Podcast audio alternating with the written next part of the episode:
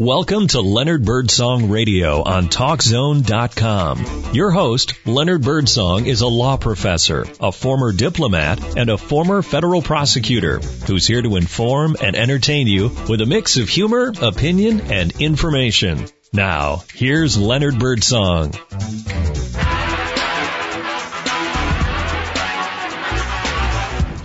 Yes, world, it is Leonard Birdsong on Leonard Birdsong Radio on Talk Zone. Glad to be with you. Today is August the 17th. Boy, time is flying by. As the Dave told you, our show is a unique blend of humor, opinion, storytelling, and information. Leonard Birdsong never provides you with fake news, and sometimes I'll make you laugh out loud with my dumb criminal law stories. I always start the show with those. I hope you stick with us, and I hope you like what you hear. I'm going to read some dumb criminal law stories. I've been working on some this month, some new stories, but first let's talk about birthdays. Today is August 17th. Robert De Niro, happy birthday to you. He's 74 years old today. Sean Penn, which many of you don't like, he's 57. And Donnie Wahlberg, well, he's 48. Any of you ever watch Blue Bloods? It's a good program. Donnie Wahlberg, 48. Sean Penn, 57. Ron, Robert De Niro, 74. Happy birthday to all of them. Well, I have some dumb criminal law stories that I've been working on. I hope uh, you find them interesting, maybe funny, maybe instructive of what you don't want to do. Here's the first story from California. The headline, what a boob. A woman won an $18,000 judgment against a plastic surgeon who posted pictures of her surgically enhanced breasts along with her name. Mandy Stillwell, 39, maintained she had agreed to let Fresno, California surgeon Dr. Enriqueta Lopez to take photos of her bare breasts for advertising, as long as she remained anonymous. Months later, Stillwell's names and breast photos were online. Oops. What a boob. Another story from California. Headline. Say cheese and smile. We learned that FBI agents in San Francisco are searching for the so-called smiling face bandit, a six-time bank robber who always wears a big grin during his stick-ups. Authorities find it's not a laughing matter because they contend that the bandit carried a weapon in four of the six heists since May 20th of this year. He is considered to be armed and dangerous. If a smiling face bandit comes into your bank, be careful. A story from Canada. Headline. Firebird Firebug dummy. That's the headline. Firebug dummy. It's hard to say that. Firebug dummy. A British Col- Columbia man allowed back in his neighborhood after a wildfire threat celebrated by illegally setting off fireworks. The 30, the 34 year old Williams Lake man was arrested and booked last Saturday for allegedly mishandling a burning substance and conducting high risk activity in violation of the British Columbia Wildfire Act. How about that? I didn't even know there was a British Columbia Wildfire Act, but there must be. He was arrested for it. All right, it's not that funny. The British Wildfire Act is not funny. All right, another story from Canada. A farmer is offering $1,000 worth of bacon to anyone willing to snitch and help local police catch thieves targeting his Nova Scotia farm. His name, Melvin Burns of Moonay Farms near Halifax, said thieves have taken $5,000 worth of his power tools, pigs, piglets, and hens since late June of this year.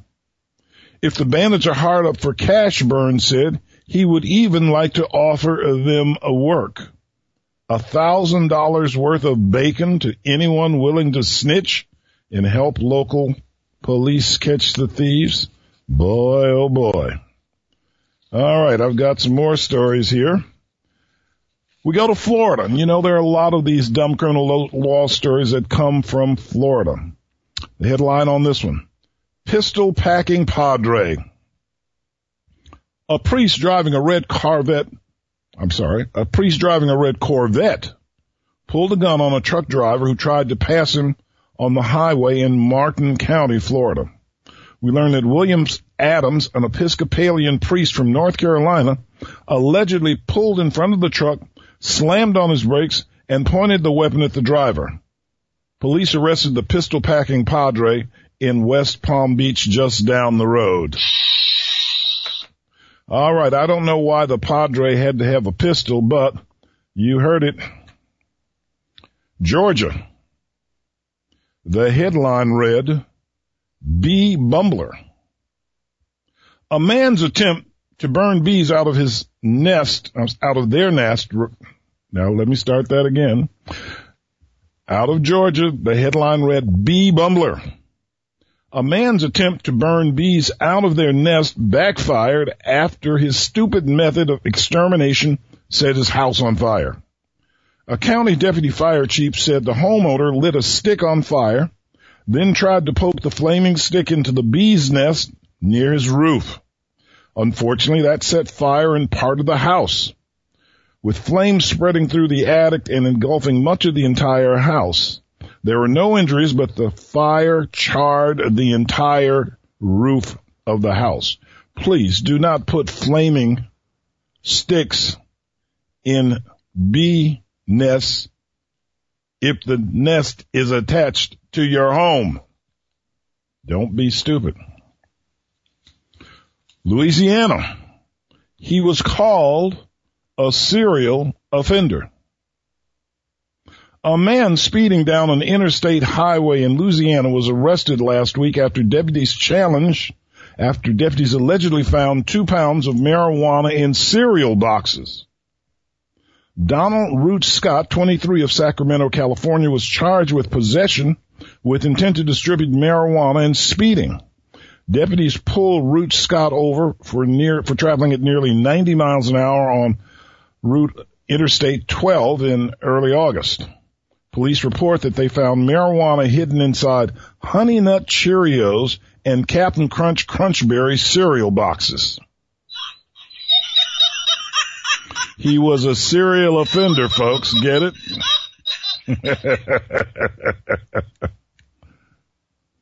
All right. New Hampshire. We got a, hey, I haven't even read the story yet. The, headline on this one from New Hampshire says drunken dummy. After a fiery crash in the town of Pelham, police tried to free the driver. However, Michael Hines, 53, refused to leave the car by insisting that he could handle the situation because he was a mechanic, police said. Once officers pulled Hines to safety, he allegedly tried to get back inside his car even as its tires were exploding. He was charged, yes, with DUI and what else? Possession of cocaine. Drunken dummy, huh?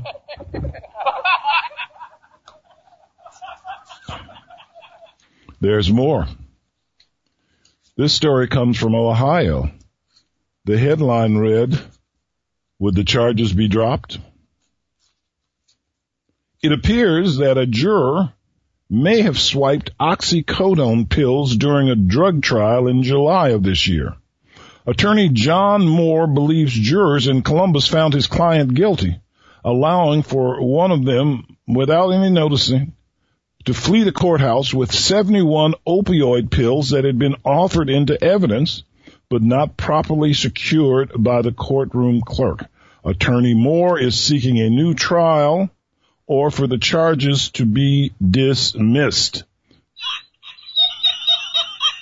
Now, you know, I've been, I've been, I've, I've been in many trials, folks, and you shouldn't let the evidence lay out there on the table. But I've never heard of a juror actually sw- uh, swiping things from the courtroom, but I guess it does happen, and it seems to have happened here. It's my belief that the charges will be dropped since the evidence has disappeared.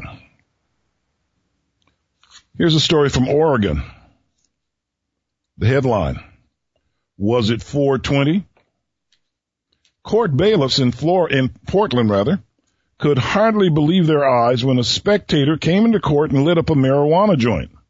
It's legal in Oregon for persons 21 and over to possess a small amount of marijuana in public, but one may not light up in a public setting according to the law. The man was allegedly genuinely shocked when he was told he couldn't smoke in court. There is no report as to whether he was arrested or fined. However, I'm sure they kicked him out of the courthouse. Here's one from Pennsylvania. Salad silliness. Salad silliness. A man raved that there was not enough cucumber on his Wendy's salad. He then threw the salad at an employee and made a threat, police said. Theodore Gunderson, 58 years old, was arrested at the Wendy's restaurant in New Holland, Pennsylvania, the first Sunday in August after he allegedly cursed, threw the salad at the employee and said, quote, if I had a gun or a knife, you would be the first to go, end quote. Salad silliness.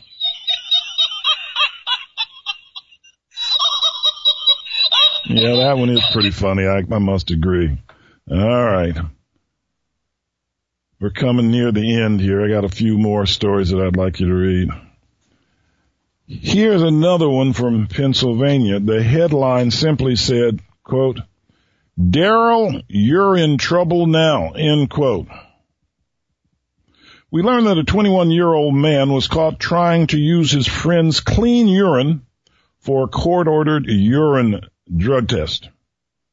Daryl Koger allegedly filled a condom with clean urine, but probation officers heard an odd popping noise when he broke open the condom. Koger was then arrested with furnishing drug-free urine and possessing an instrument of crime, the scissors used to open the condom. Daryl, you're in trouble now, or is it Daryl, you're in trouble now?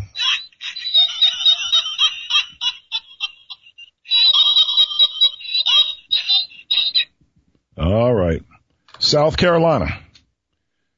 Headline. She was able to stick it to her kidnappers. She was able to stick it to her kidnappers.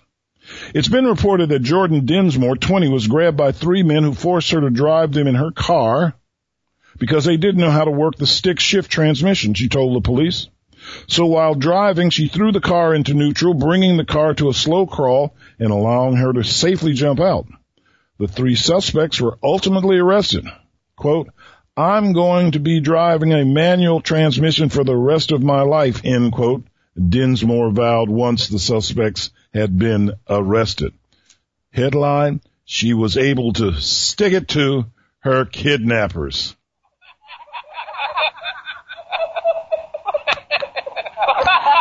and the final story I've worked on, okay guys, okay.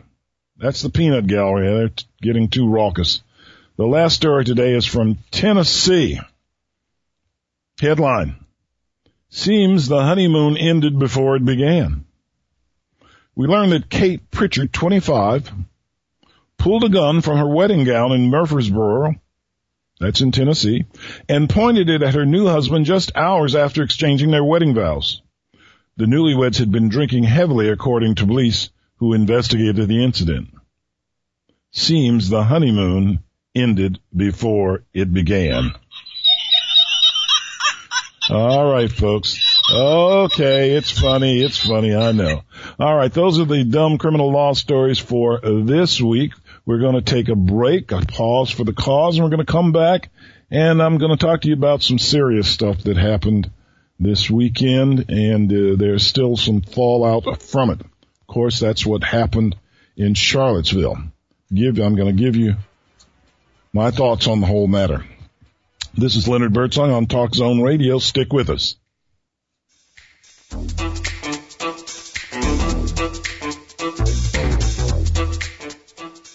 Consumer Debt Counselors is the company that will help you get out of debt.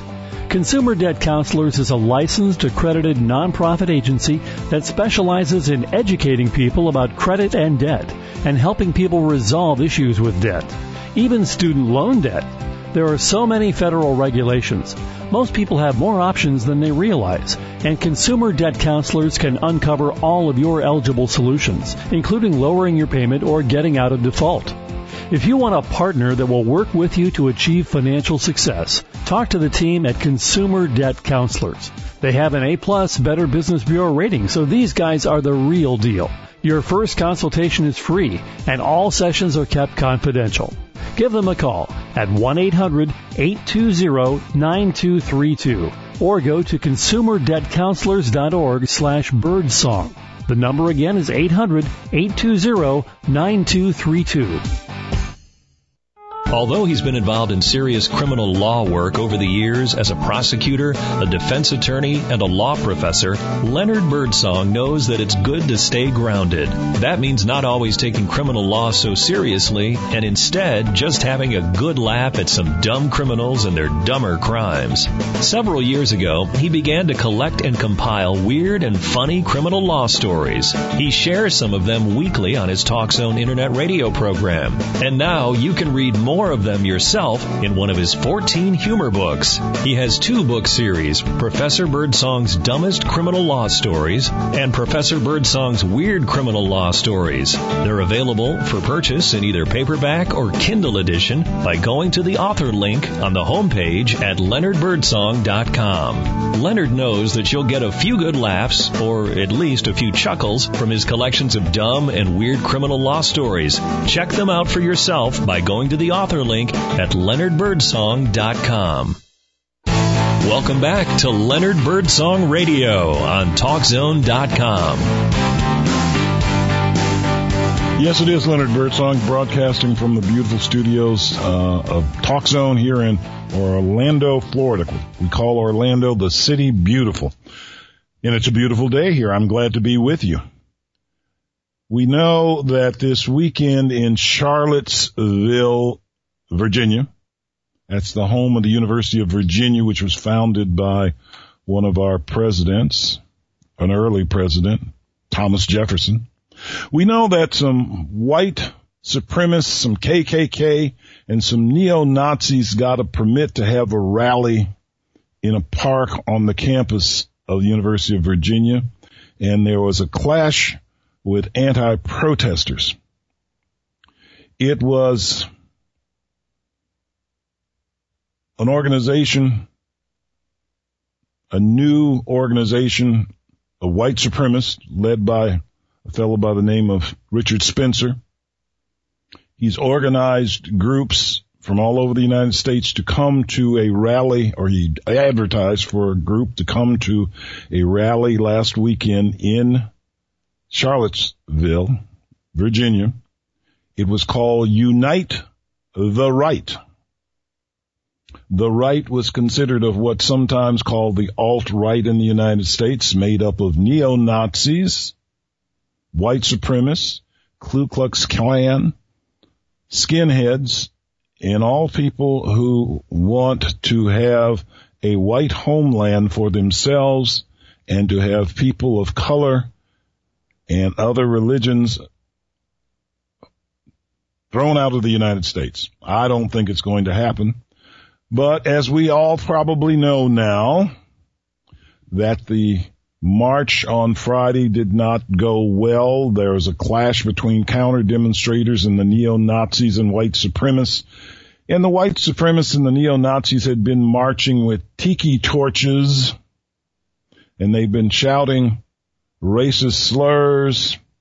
And pretty much it was like the Nuremberg rallies of the Nazis in the 1930s where they used to have nighttime torchlit parades in Nuremberg to show their growing strength. On Saturday, anti alt-right people gathered near the university and a white supremacist he drove his car into a group of protesters, killing one and injuring 19. A young lady by the name of Heather Heyer, who was about 32 years old and a paralegal at a law firm, was killed. She was buried yesterday. As a result of all of this, the President of the United States said very little about it for a couple of days, and then he came out with some statements blaming not just the alt-right, the neo-Nazis, the Ku Klux Klan, the white supremacists, but he said everybody, both sides, were uh, guilty of the violence. Now, there's been a lot of complaints about Donald Trump's handling of this matter. There's a fellow by the name of David Rothkopf who wrote a little paper or a little article for the Washington Post. He is a visiting professor of international public affairs at Columbia University. These are not my words. You're going to hear my words soon, but he writes, Donald Trump on Tuesday afternoon gave the most disgusting and public performance in the history of American, the American presidency. Framed by the vulgar excess of the lobby of Trump Tower, the President of the United States shook loose the constraints of his more decent-minded advisers and speaking from his heart defended white supremacists and by extension their credos of hatred.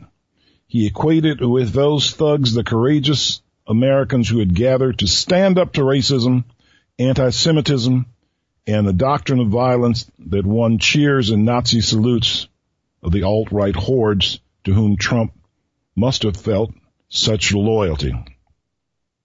After several days in which Trump had and his advisors had wrestled with what should have been a straightforward test, task, that is, condemning the instigators of the unrest, Trump revealed the reason that finding those words was such a struggle. Why? He is an extremist. Now this is David Rothkopf writing. He goes on to say, no one who values the best of what the United States has stood for could watch without feeling revulsion, anger, or heartbreak. No one who comes from a past such as mine, Mr. Rothkopf is Jewish, says that Trump's performance was horrible. And it was against the basic rights of the United States. And he thinks that we shouldn't condone this. And he goes on to talk about leaders outside of the United States who have condemned President Trump. Now, Mr. Rothkopf is a liberal, but there's also a conservative, a fellow by the name of John Podesta, a very good conservative writer who's also came out against Trump and what he said. Among other things, John Podesta wrote that President Trump said that there may have been some very good people rallying with a permit by the statute of Robert E. Lee in Charlottesville. And maybe he thought so because the photographs we all saw showed clean cut young men in polo shirts and dockers. The rest of us also saw them engaging in Nazi salutes and carrying torches. These images seem to have eluded the president. The president suggested many had been there on Friday because they cared deeply about the fact that Robert E. Lee's statue in Charlottesville Park is due to be removed. Podesta goes on to write, Trump did not note that they were not locals with aesthetic concerns, but rather had been summoned from all over the country under the slogan of Unite the Right. The ad promoting the Unite the Right rally, which ran on far-right websites all of last week, did not even mention the statute. It was designed to evoke a fascist poster with birds similar to the Nazi eagle in the sky over the marchers and Confederate flags taking the place of swastikas. It invited people to join speakers like Mike Enoch, who hosts a podcast called The Daily Shoah, and Augustus Invictus, an adult, an, alt-right figure who once said, I have prophesied for years that I was born for a great war. Blah, blah, blah. Podesta says that a fellow by the name of David French writes, when Trump carves the alt-right away from the Nazis and distinguishes them from the neo-Confederates, he's doing exactly what they want. He's making them respectable. He's making them different. That such words could actually emerge from the mouth of the President of the United States is one of the most disheartening facts of my lifetime, says Podhoretz. So you've heard some words of a conservative writer and of a liberal writer. My own words are, I condemn white supremacy. I condemn neo-Nazis. I condemn the Ku Klux Klan. They are haters and really have no reason to be Americans. They should leave. I do not have to leave. I believe in the Constitution and believe that all men and women are created equal. Now, I could say a lot about this, but let me just cut through to the chase that I want to talk about. I'm going to just say this. I do not know why young men, the young men I saw on TV in the film clips, wearing their polo shirts and their dockers and carrying shields and spouting off about Jews and N-word people, things like this. I don't know why they feel that this is a good thing to be a part of. A neo-Nazi, a white supremacist, the Ku Klux Klan, why would you want to join these organizations? This has all failed. The Nazi regime went down in flames in 1945. They were losers. The Confederate States of America went down in flames. They lost the Civil War that they started. White supremacy has been outlawed in the United States. Why do you want to be associate associated with losers. Now, you know, you may not like what I say. Many of you are listening to me, but I'm just telling you my feelings. I read some things that other people have written, but now I'm going to tell you. Of the many, many, many people in the United States living right now, I'm one of the few that have actually talked to real Nazis in Germany. Between 1986 and 1988, I was a hearing officer in the U.S. State Department for former Nazi party members and Waffen SS soldiers who wanted non-immigrant visas to go to the United States. In order to get such a visa, they had to go through a hearing officer. I was the hearing officer. I personally interviewed former Nazis who had been in the war and who supported Hitler, who took an oath to Hitler, blah, blah, blah. By the time I met them, they were 75 to 80 years old. Most of them were repentant. They realized what they did in the 1930s and 40s was wrong. They realized going to war under Hitler was wrong because it ultimately destroyed the Germany that they knew. In talking to these old Nazis, they told me about the hundreds of friends that they lost, about the thousands of soldiers that starved and froze to death in Russia, and how they now say it was all a false spring and they are sad and repentant about what they did. Hate leads to things like this. I did not like being the hearing officer for former Nazis, but it certainly taught me a lot about what had happened in Europe between 1933 and 1945. Atrocities. Six million Jews and others killed. People put in concentration camps. Now, if this is what neo-Nazism stands for, why would people, young people in America who have all kinds of things going for them, why would they want to join a group like this? Well, I'm going to talk more about it after we come back from a break. As you can hear in my voice, I don't like neo-Nazis. I knew the real Nazis. They were bad people. I think the KKK is ridiculous. I think the alt-right is an intellectually fraudulent organization. This is Leonard Birdsong. I'm on Talk Zone. Stick with me. I'll be right back.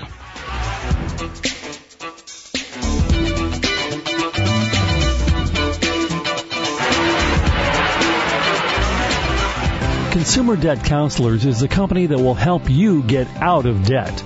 Consumer Debt Counselors is a licensed, accredited nonprofit agency that specializes in educating people about credit and debt and helping people resolve issues with debt, even student loan debt. There are so many federal regulations.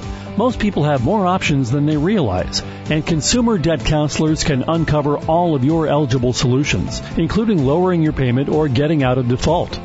If you want a partner that will work with you to achieve financial success, talk to the team at Consumer Debt Counselors. They have an A plus Better Business Bureau rating, so these guys are the real deal. Your first consultation is free, and all sessions are kept confidential.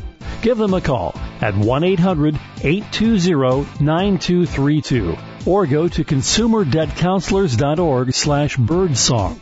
The number again is 800-820-9232.